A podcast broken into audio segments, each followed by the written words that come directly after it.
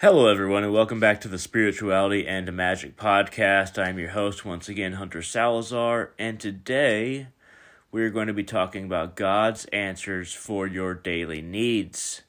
So, I will be posting a picture of the front of this book for the thumbnail, but it is titled Touch Points for Men, and I didn't really think that that was a good title for, you know, that's the main title, but it's not really a good title for what this book is about um, God's answers for your daily needs makes much more sense because um, in in all of the uh, this book is just completely packed with nothing else but um, you know asking advice for daily needs. Uh, something like sacrifice, compassion, business, and then asking specific questions um, that have to do with uh, something that would apply to our lives. Um, and a lot some of it some of it's a little bit a little bit less like practical like how should i prepare for the coming of christ? Um, but a lot of it um, is something like what is generosity? Or you know how do i um, how do i achieve contentment and things like that? So i'm going to flip through this book do a little bit of bibliomancy. Um, and i'd just like to say that uh, you know uh, it'll be drawing on the different uh, the different books like uh, Matthew, Mark, Luke, and John, and also a lot of Psalms. Um, and really, this is this is kind of a tribute to both my Christian friends because I think that they'll very much like this, and also those who seek to understand Christianity metaphysically because I'm going to be adding my own commentary in here. So I think it's a good meeting of two worlds. And it seems like a very straightforward book that's easy to read and easy to convey ideas with. And I think that this can be beneficial not just to Christians, but uh, everybody, and really, uh, if you understand it in a, in a, in a wider scope. Anyway, this is uh, going to be God's answers for your daily needs. So I randomly clicked, clicked, Jesus, not clicked. Uh, I randomly uh, turned the page to uh, page 223. How do I show g- respect to God? Deuteronomy 10:12. And now, Israel, what does the Lord your God require of you? He requires you to fear him, to live according to his will, to love and worship him with all your heart and soul. Okay, so when it talks about fearing him, you have to understand the age. Uh, the further back you go, the harsher, um, I guess you can say, the source's expectations are. But not even like it's not even. I'm not talking about going further back as far as like ancient times. I'm talking about going back about well, when I say ancient, I mean you know over ten thousand years ago. But going back about uh, I don't know uh, two thousand years ago to four thousand years ago in that area um, those are the times when there's a real dip in human consciousness, in my own idea. Um, and you know, directly after the so so like maybe about 2000 BC was a dip, and then maybe you know just when the Roman Empire was starting, there was kind of an up, and then there was another dip uh, a few hundred years in Christianity, which we had to recover from. So how we understand these lessons and when these lessons were given. I think that a lot of the Bible's lessons were given at a time when people were very basic. They needed to fear God in order to listen to God. They needed that base con- so that, that base consciousness of the root chakra of fear in order to uh, listen to God and what uh, God wanted them to do, laying out very basic commandments uh, because they needed basic commandments. They couldn't understand complex ones, and um, people needed to have that emotional connection of I'm afraid, or if I don't do this, then this will happen to me. Hellfire type stuff. That's just my two cents, you know, and uh, consciousness and different cycles. There's ups and downs within every cycle. And you can kind of tell the levels of consciousness based on what is being taught in temples, churches, mosques, uh, synagogues.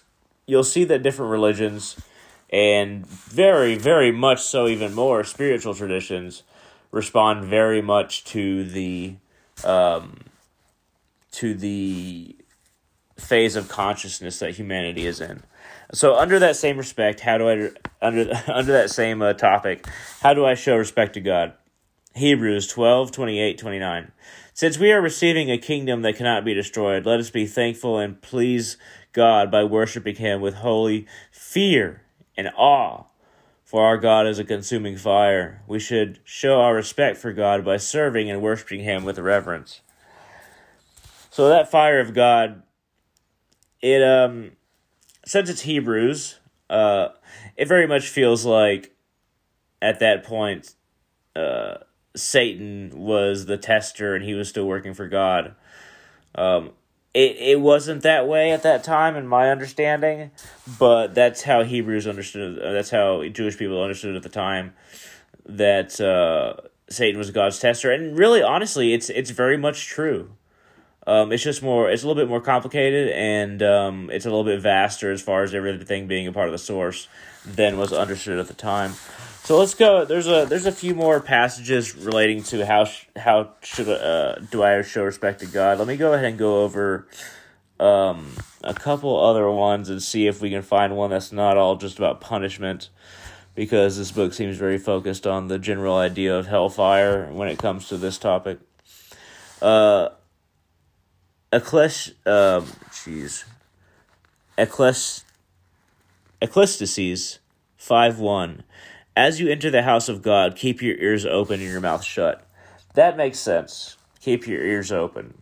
Um, don't pres- don't say I in the presence of God. it's said that say that Lucifer's greatest sin, and before he became Satan, was to say I in the presence of God, as if he was separate from God. And that's why you know he was cast down and became Satan, and why a third of the angels joined him because they wanted to think of themselves as being not a part of the source, in essence, in my understanding.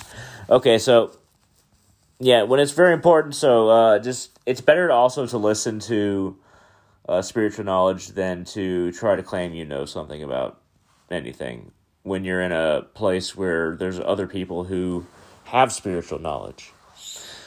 Um, okay, so uh, let's read one more.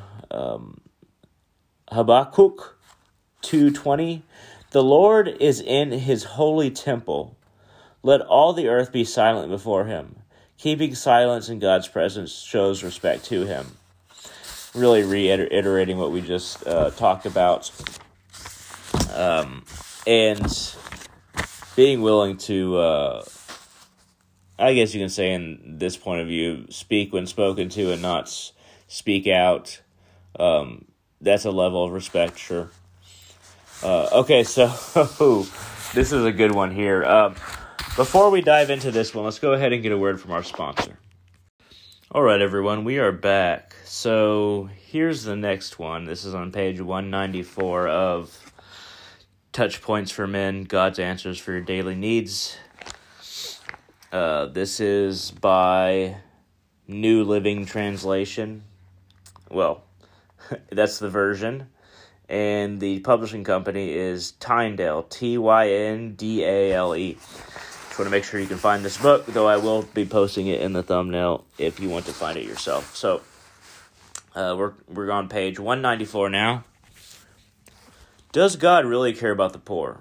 Psalm 35:10 Who else rescues the weak and helps us from the strong? Who else protects the poor and needy from those who want to rob them? Uh, I assume it's talking about God, uh, maybe God's Son, Jesus. Um, but I think that it's important to understand that we are an extension of God's efforts and God's will, and that God works through us.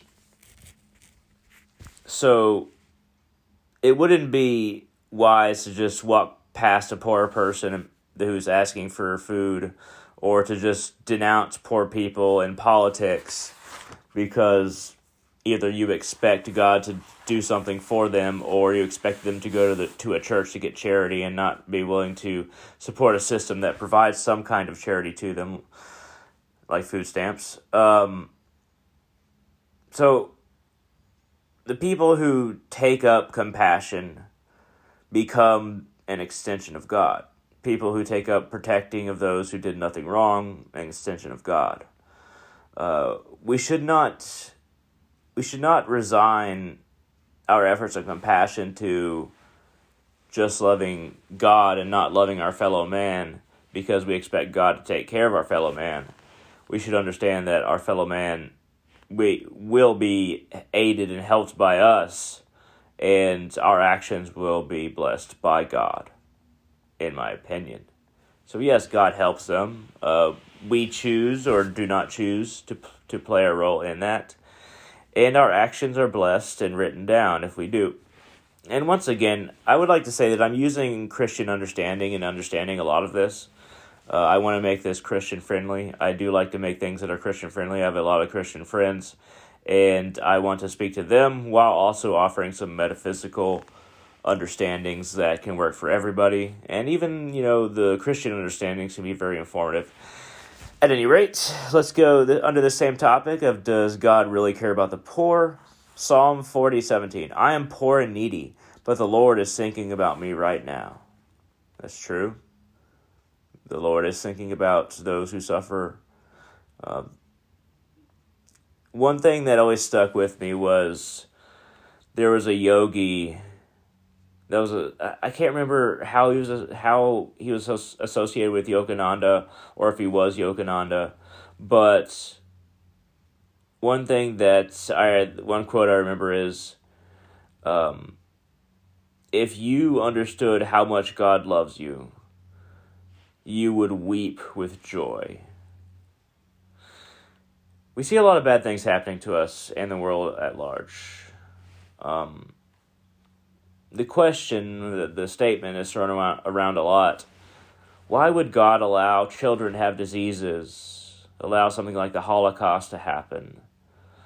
Um, why would God allow such travesties against the innocent in this world to happen? And there's no easy answer to this. There's no really warm and cuddly answer to this, to be honest.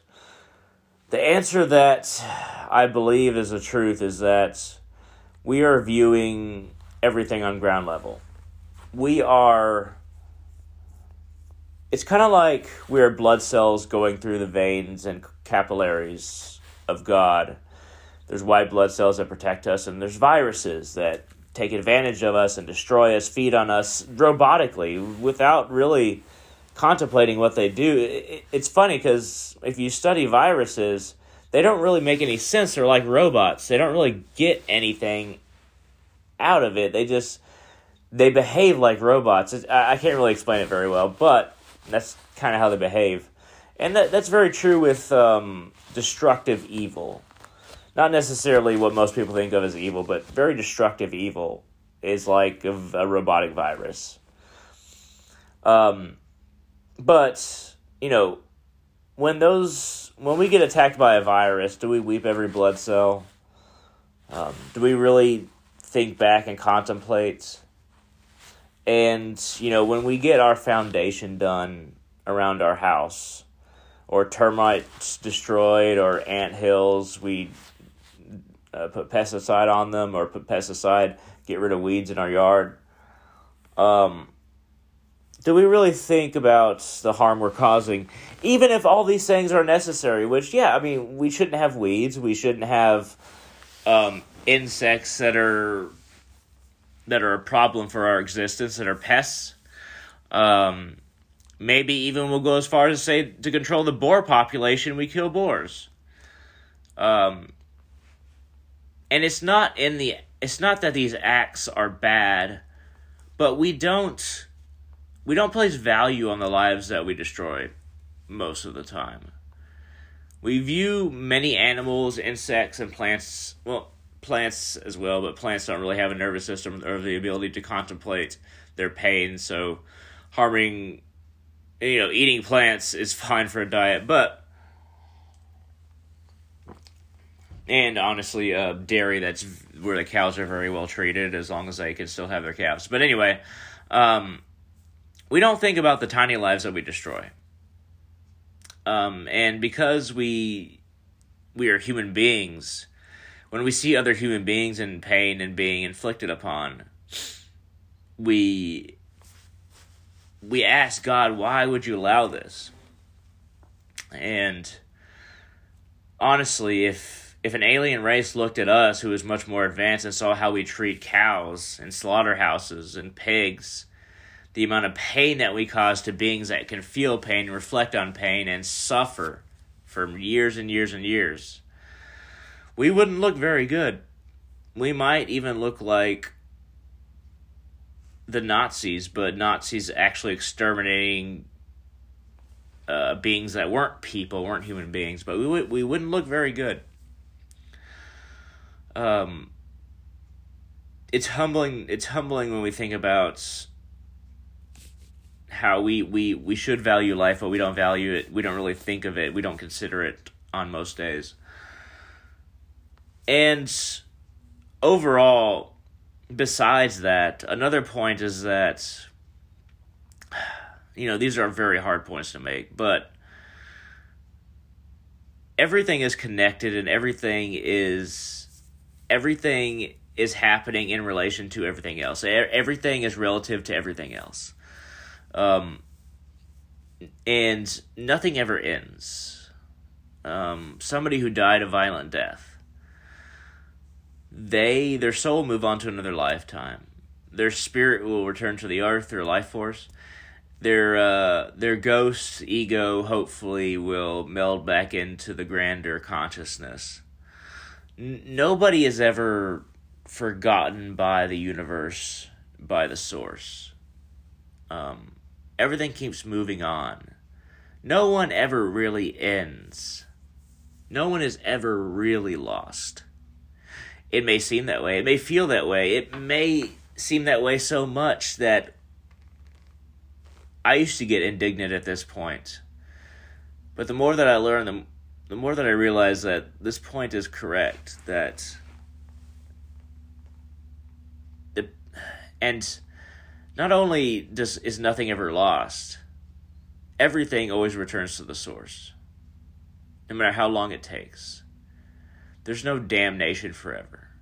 There's no pain forever even a completely innocent soul that was in pain and perhaps their ghost comes back and cannot get rid of the pain so it's stuck here that doesn't last forever everything returns to the source and the web of dharma and karma dharma the moral fabric of reality it's it, it's so complex that it's impossible to really figure out why things happen sometimes to people who seem completely innocent and what will happen to the people who hurt those who are completely innocent. Because even if you are the arm of karma, the sword of karma, rather, um, you are not exempt from punishment by karma. Uh, karma and dharma form a very intricate web that's very hard to take apart and understand. And a lot of the time we just can't, so we have to resign ourselves to saying, look, I'm going to do the best that I can. And I'm not going to just assume that, okay, that poor person or that animal deserved their situation. My duty is to try to help them regardless. Because maybe karma put them in that situation. That poor person, that that that abused child, that that animal, that nobody wants or is caught in a trap. Maybe karma did put that in this situation, or maybe somebody forced them into that situation to be punished for it. Maybe both.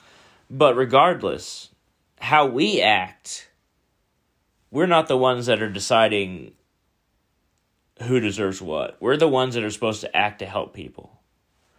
That's what we have to do. Even if we fail, that's what we have to do. It's not about it's not about resigning people to their faith because fate because you think they deserve it. It's about even if it's possible that karma or dharma dictated that, that we have to try to help regardless. That's a very important point. That's why I keep on saying it. It's very important to realize that. Um, because far too people, far too many people say, "Oh, well, obviously it's their karma. I'm just gonna forget about it and not worry about them." No, it's our duty to help our fellow human beings and and other life forms as much as we can. At any rate, I spent way too much time making that point. I do apologize. Um, so let's continue on a bit. We'll go through these a little bit faster now. So, um,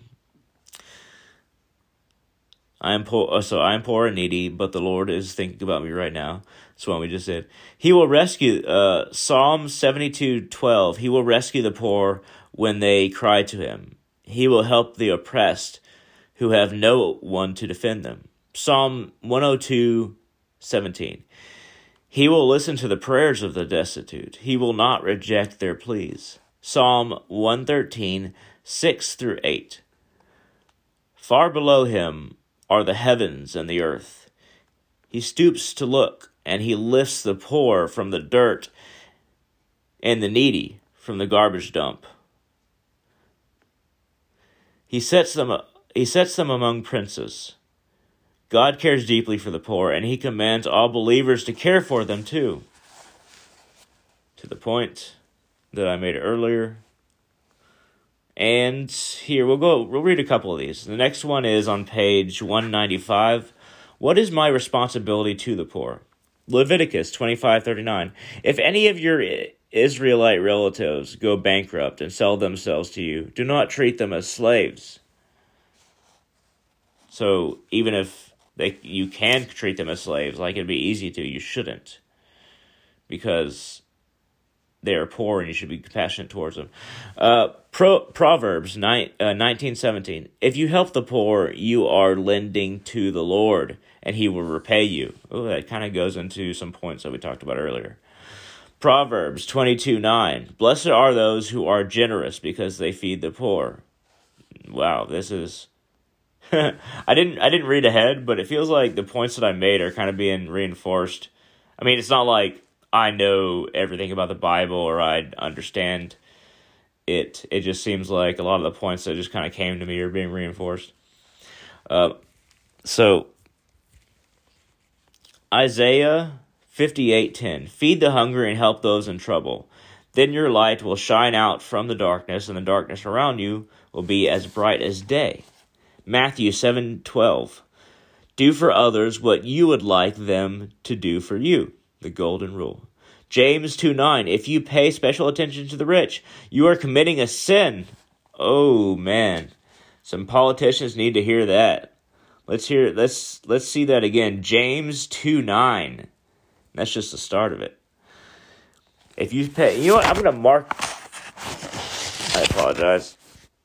I'm going to mark this page because I think that there's a video here in the future so uh, actually, this is my friend's. This is my friend's book. So like, I, I I don't know if I really should mark it, but I'm gonna do it anyway.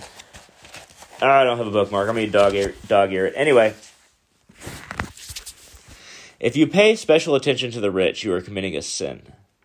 God has compassion for the poor. So if we would be godly, we must have compassion for the poor. Compassion that does not reach into our checkbooks or onto our to do list. Is philosophical compassion and not godly passion. Helping the poor is not merely an obligation, but a privilege that should bring us great joy. Last one for this section. Promise from God. 2 Corinthians 8 9. You know how full of love and kindness our Lord Jesus Christ was. Though he was rich, yet your Yet for your sakes he became very poor, so that his poverty, so, th- uh, so that by his poverty he could make you rich. So that by his poverty he could make you rich. Spiritually. That's wonderful. That's wonderful. Take a quick break right now. All right, everyone, let's go ahead and continue. So we're on page 196 of Touch Points for Men God's Answers for Your Daily Needs which God's Answers for Daily Needs is much better of a title. All right, so uh, power. How can I have true spiritual power? 2 Corinthians 3 5. It is not that we think uh, we can do anything of lasting value by ourselves. Our only power and success come from God. Spiritual power comes from God alone. that's true. Any kind of any kind of spiritual power, it's um, it's the energy you get um, from your spirit, life force, which is the grace and the the gift of God to this world, stored in this world, um, the world's soul, but also our own soul, and tuning in with that, we transcend material reality. Um, and our material bodies, and even our minds and consciousness, and our our uh, our id, become transformed if when we tune into the soul and properly use our spirit. Two Chronicles sixteen nine. The eyes of the Lord search the whole earth in order to strengthen those whose hearts are fully committed to Him. God gives strength to those who are fully committed to Him. So it's uh, there's a big part of you know you have to be committed to your path. You can't uh, you know you can't do it halfway. You have to be really committed to your path in order to actually receive the both the the aid in your progress and the higher states of realization along your path. So the last one for this one uh, for this power topic. Um, and how can I have true spiritual power? That's the topic. All right, so uh, John 15, 5. Yes, I am the vine, you are the branches. Those who remain in me, and I in them, will produce much fruit. For apart me, you can do nothing. Spiritual power comes from spirit, from living in fellowship with Jesus Christ living in fellowship with Jesus Christ, uh, I think that means having make feeling like He is your friend, and making Him your friend in the way that you are honest, and that you are willing to do things for Him as He is willing to do things for you.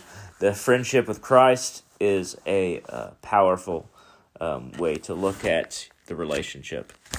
So let's go ahead and go to oh page one fifty four limitations. Does God have limitations? Oh. Huh. Does God have limitations? Numbers 11:23. The Lord said to Moses, "Is there any limit to my power? Now you will see whether or not my word comes true." Okay, so he's saying the the Lord said to Moses, "Is there any limit to my power?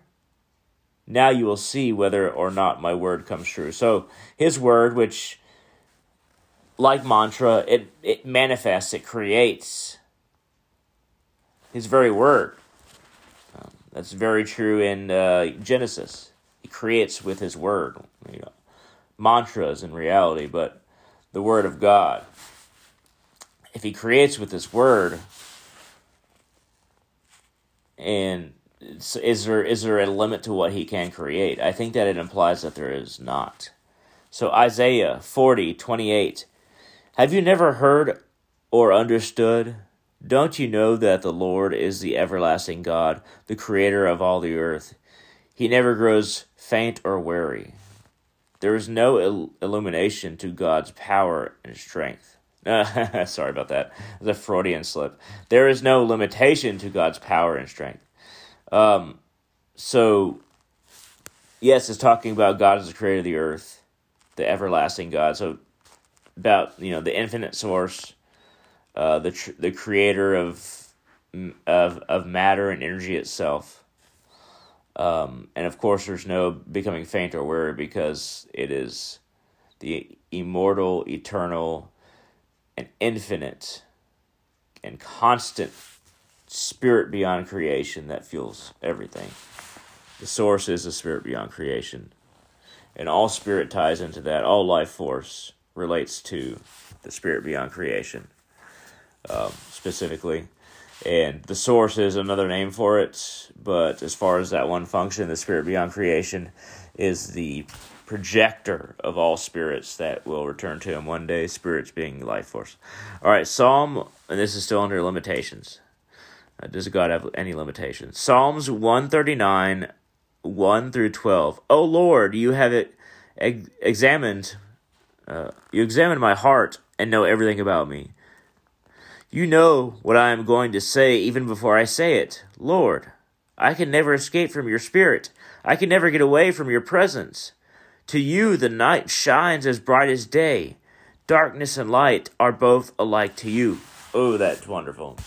Darkness and light. So, God's vision, God's presence is in both darkness and light, is what we can read from this. And that there is no way to flee, even to the deepest darkness, from God's gaze, which means that everything is a part of God uh, because He is there with you no matter where you are because He is everything. Uh, all right, so let's lead, read this last one in limitations. Does God have any any limitations? Question. Uh, Isaiah Isaiah forty twenty eight. No one can measure the depths of His understanding. God's knowledge has no so. In some of these, there is sentences after that are not part of the the quote from the Psalms or the Gospels, but uh, they basically feed into translations that make uh, a lot of sense. So I haven't really been dis- distinguishing the difference. God's knowledge has no limit, and there is no place where He is not. It makes sense if He has created all places and the space in which they exist. Yes, God also created the space in which things exist because that is something that had to be created even though it kind of blows our mind uh, when we think about that. So let's go into let's go into this last section that I randomly turned to, page thirty nine. Uh, call of God. Has God called me to do specific things? Ecclesiastes 11:9 Do everything you want to do. Take it at Take it all in, but remember that you must give an account to God for everything you do. God gives us the freedom to do what we think is best, but we will answer for everything that we do. And that's very true. That's actually written into uh, the moral fabric of reality, Dharma. Everything is recorded, everything is relative to your specific situation. So even even different levels of the same so called sin or wrong are taken into account. Like if you kill somebody because they were attacking somebody else, that's much better than killing somebody out of um, premeditation or even uh, on the spur of the moment. You caught your partner cheating. Um, killing somebody is still bad, but the different levels is that if you kill somebody because they were attacking somebody else, you're defending somebody else, that could be positive karma.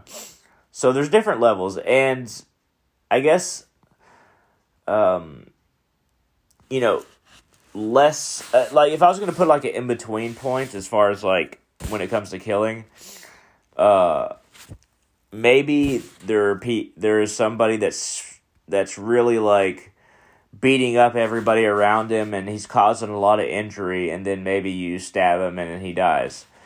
That would still be wrong. And that would still get bad karma, but it wouldn't be as bad as if you just killed somebody because you didn't like them uh, or you shot them in the head because they did something wrong to you. That they stepped on your toe or pushed you out the way. So there's different levels of uh, there's different levels uh, of judgment. There's different levels of uh, reaction from the multiverse and uh, the source. Um, and what I'll re- go ahead and read this part again. Uh, call of God. Has God called me to do specific things? You, Ecclesiastes 11.9. Do everything you want to do. Take it all in. But remember, you must give an account to God for everything you do. God gives us the freedom to do what we think is best, but we will answer for everything we do.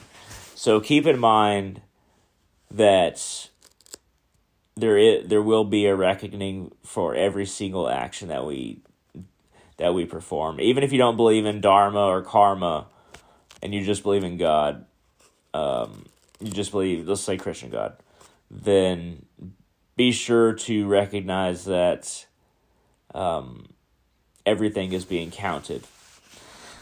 Uh, so let's go go ahead and go to the next one in the call of God. Uh, has God called me to do specific things?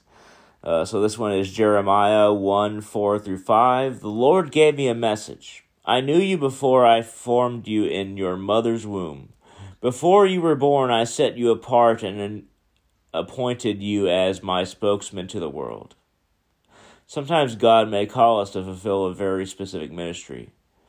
What that uh, when that happens, He will make sure that we know it. Um, so, God forming us, you know, He's talking to Jesus in this sense instance, and it kind of ends with us. You'll be the spokesman, spokesman to the world and then it goes into a little bit of a extra translation.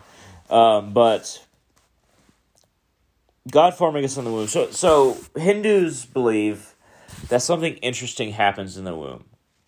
When you're in the womb as a baby, you you actually have you actually remember your former lives.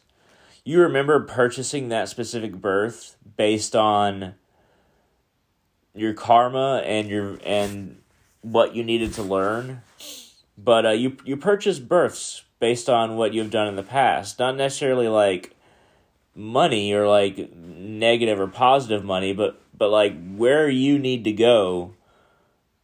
There is the people with uh, that have done the best things, have been the most remarkable and loving and kind people, and courageous even. They can purchase better births, but mainly what happens is they, they purchase birds in which they will learn what they need to learn so that they can finally get back to the source. So it's not necessarily like you get a fortunate birth as much as you get a birth that will give you the best chance to learn something that you need to learn. Um, so when you're a baby, you're in the womb, and you're like, oh man, the all these lives, these were amazing. Uh, the, I remember purchasing this birth, uh, and then you have you kind of do these prayers and you have all these hopes for the life that you're to live in this life and you're really uh, in that in the womb you're you're very much focused on the hope for what you accomplish in this life in the life that you have been able to choose and then once you are born there's another spiritual process that when you actually come out of the womb and are disconnected from your mother that all those memories go out the window. They're kaput. And you're left as a completely new being with no memories. So, the reason why this happens is because if you had memories from past lives, if you had an influence from the personalities that you once were, you'd have the same attachments, you'd have the same angers and fears, you'd have the same vindictiveness perhaps and the same desire for revenge. Every birth, the slate is wiped clean, and you, and you know, over time, you might be called to spiritual paths based on you might actually find the pro the paths that you need to practice that you need to move forward with that will help you the best and then find the deities or the spirits or the saints or god in ways that will help you re- finally merge with the source. Those are the best case scenario. Other case scenarios that you don't tap into anything that you learned and then you just kind of end up going through this world. You, you do some good things, do some bad things, and you kind of end up um, you kind of end up the same spot where you started this life with, and then you purchase another life maybe a little bit less, a little bit better uh, than your previous one. But finding a spiritual path that works for you is very important. And this is how we get closer and closer to the source and can finally merge with the source. Uh, I just threw a lot of information at you. I'm, I'm really, I apologize for that. I, I tend to go into rants when I'm really into the topics. I hope that's okay with with y'all. All right, so let's see if we can uh, go forward here. Ah, so this is still on page 39. 1 Corinthians 12 4 through 7. There are different kinds of spiritual gifts, but it is the same Holy Spirit who is the source of, of them all. A spiritual gift is given to each of us as a means of helping the entire church. The church, in this case, meaning the congregation of humanity. Um, it doesn't have to be Christ specific, actually. Uh, I'm feeling like I want to read it some more here, so I'm going to go ahead and do that. Uh, let's go to page 41, and it's uh, character. What are the attributes of godly character? Ezekiel 18.5, 9. 18.5 through 9. Suppose a certain man is just and does, does what is lawful and right, and he has not feasted in the mountains before Israel's idols or worshipped, uh, or ha- oh, wait, hold on, and he has not wor- uh, okay. Let's start over. uh, character. What are the attributes of a god of godly character? Ezekiel eighteen five through nine. Suppose a certain man is just and does what is lawful and right, and he has not feasted in the mountains before Israel's idols or worshipped them. And suppose he does not commit adultery. Suppose he is a merciful creditor and does not rob the poor, but instead gives food to the hungry and provides clothes for people in need. And suppose he grants loans without interest, uh, stays away from injustice, is honest and fair when judging others, and faithfully obeys uh, my laws and regulations. Anyone who does who does these things is just and will surely live, says the sovereign Lord. Then we have some additions here from the author or the uh, translator. Uh, justice, righteousness, mercy, honesty, fairness, and faithfulness are essential traits of godly character. Uh, so it's basically it's basically lining up what makes up a godly person. Uh, always looking to do the right thing, and even in responding to bad people, you do it at the right level. And even when taking in debts that people owe you, you do it in a kind way, and you do it only to the rate that you are deserved. Um, and you kind of obey the laws of God in the sense that uh, you so so in in this in this instance we're talking about very old laws of god. So they're very basic. It's very hard to look into uh, look deeply in some of these laws of god some of the commandments. But i will say that uh, if you did obey these commandments at the time uh, and you acted justly towards everyone you could definitely you could definitely look forward to um, a higher birth, or you don't have to be rich or anything like that, but you can look you be as generous as you can. Uh, a higher birth, or and this isn't part of Ezekiel or anything, but a higher birth, or um, or really getting very close to God, going to another dimension. Um, so at this point, I kind of want to tell a Hindu story. So, um, there was this uh, there was this prince, and he wanted to throw the most lavish uh, offerings, the most sincere, the most um, uh, humble and vast offerings to the gods. He wanted to make this ritual, this this fire ritual. He wanted to offer the gods so much that uh, that he would be the one who has offered to the gods the greatest things and who has gained the best karma uh, from those offerings to the gods. He wanted to be the one that has offered so much that he would be the best in the heavenly realms, I guess you could say. And you know, he put a he made this he put out this feast. There was an offering of many cows to Brahmins who are priests. An offering of cows is very important. Very they don't kill the cows. Uh, they might use their milk a little bit, and they uh, they actually use their urine as well. Um, he he pardoned a lot of criminals. He fed a lot of hungry people created this huge, elaborate charity, this huge, elaborate charity situation, and and his whole kingdom was benefited. Um, so, so this mongoose comes walking up to the main the main fire. I'm I'm kind of altering the story a little bit just for the sake of brevity.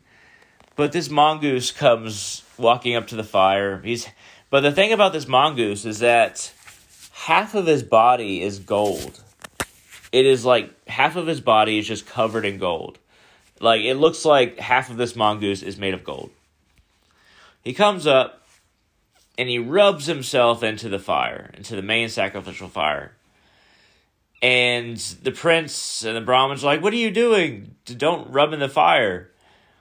And he says, The mongoose says, I know he's talking. I, I understand that's kind of unbelievable, like, but the story does make sense as far as the message. So the mongoose says, uh, I only laid in your fire and rubbed in it because I was hoping that I could get the other half of myself to become gold, just like my other half. And they're like, "How did you how did you get half of yourself to be gold?" And he said, "Well, there's this really there's this family. I was very hungry and I went to this house in this village. It's very poor village. Uh, let's just say we can say in the middle of Kurukshetra. and I I came to the door and I asked for food. Um, the family was starving. The they had nothing to offer. Not really. They did have some though, and in the the kindness of their hearts and in the tradition that you should feed everybody that comes to your door, for they may be God in disguise.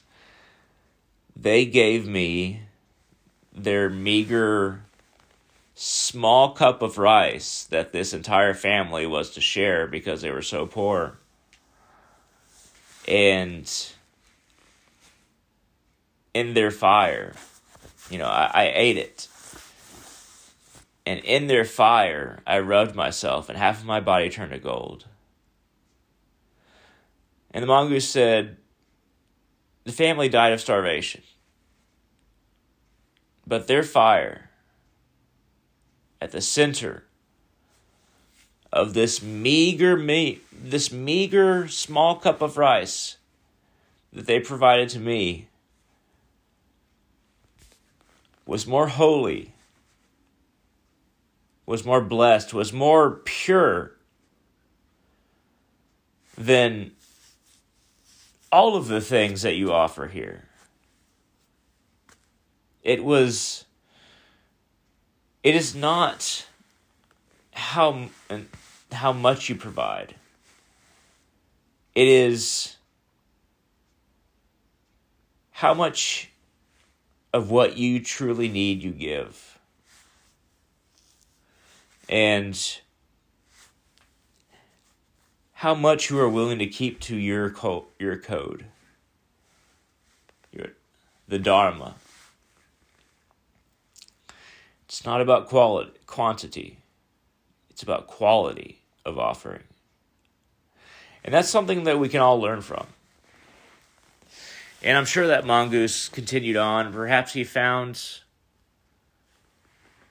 a, a, a sacrifice just as holy, a fire just as holy later on. But that small fire in that in that house with that emaciated family who offered but a cup of rice to this mongoose to eat, and they starved to death, was more holy than all the hundreds of cows that were given to the Brahmins by the prince.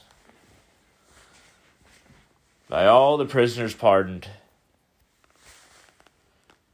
by all the people fed, because he had plenty, he had abundance. He did not give what he needed, he gave what he had. And it comes down to It comes down to trying to figure out what we're willing to sacrifice of what we really need, what we think we need, in order to get what we truly need. The prince didn't need all that stuff. He got attached to it. He offered it. He thought he needed these things because he'd become attached to them, but he didn't. I think that it's very much the same with our individual spiritual paths, no matter who you are. You offer you offer you you try to find out or leave up to faith what you think you need and you give it to the gods. You give it to god you give it to christ whatever you want to say. Um, and you don't expect anything in return. The family that took that cup of rice oh no that gave that cup of rice rather they knew that they were going to starve, but they did it anyway. At one point that I'm not going to be able to find it in the book, Jesus talked about giving things that you needed just out of compassion. Things that you truly needed to live. But here's the thing there was something gained. Closest to God and the path that you needed more than life itself. At any rate, these are some things to think about. Um, this has been the book Touch Points for Men. I don't know why it's called that. It's uh, this is my friend's book actually, and uh, Touch Points for Men: God's Answers for Your Daily Needs. Uh, I hung out with an old friend tonight, and I saw this book on his desk and I was like, hey, can I borrow that? Because I started looking through it. And he's like, it was the only book that he had on his desk. And, he, and he's like, yeah, you can borrow it. Uh, just have it back to me on, you know, blah, blah, blah. And I'm like, yeah, sure, I can have it back to you whenever. Uh, but yeah, this was the only book on his desk, and I grabbed it because I started looking through it. I was like, oh, these are some good ideas. Um, I hope that some of the stories and Hindu stuff that I, stuff that I added is interesting to y'all. Um, this was kind. This was a shout out to my Christian friends, but of course I can't really help but adding my own, my own um, Hindu take on things. I hope that's okay to y'all. At any rate, if you have any questions, comments, concerns, feel free to contact me on Facebook at www.facebook.com slash hunter.salazar, H-U-N-T-E-R, period, S-A-L-A-Z-A-R and you can message me and uh, to discuss things like this, or you can even refer me. At any rate, thank you very much for listening, and I hope all of you find yourselves.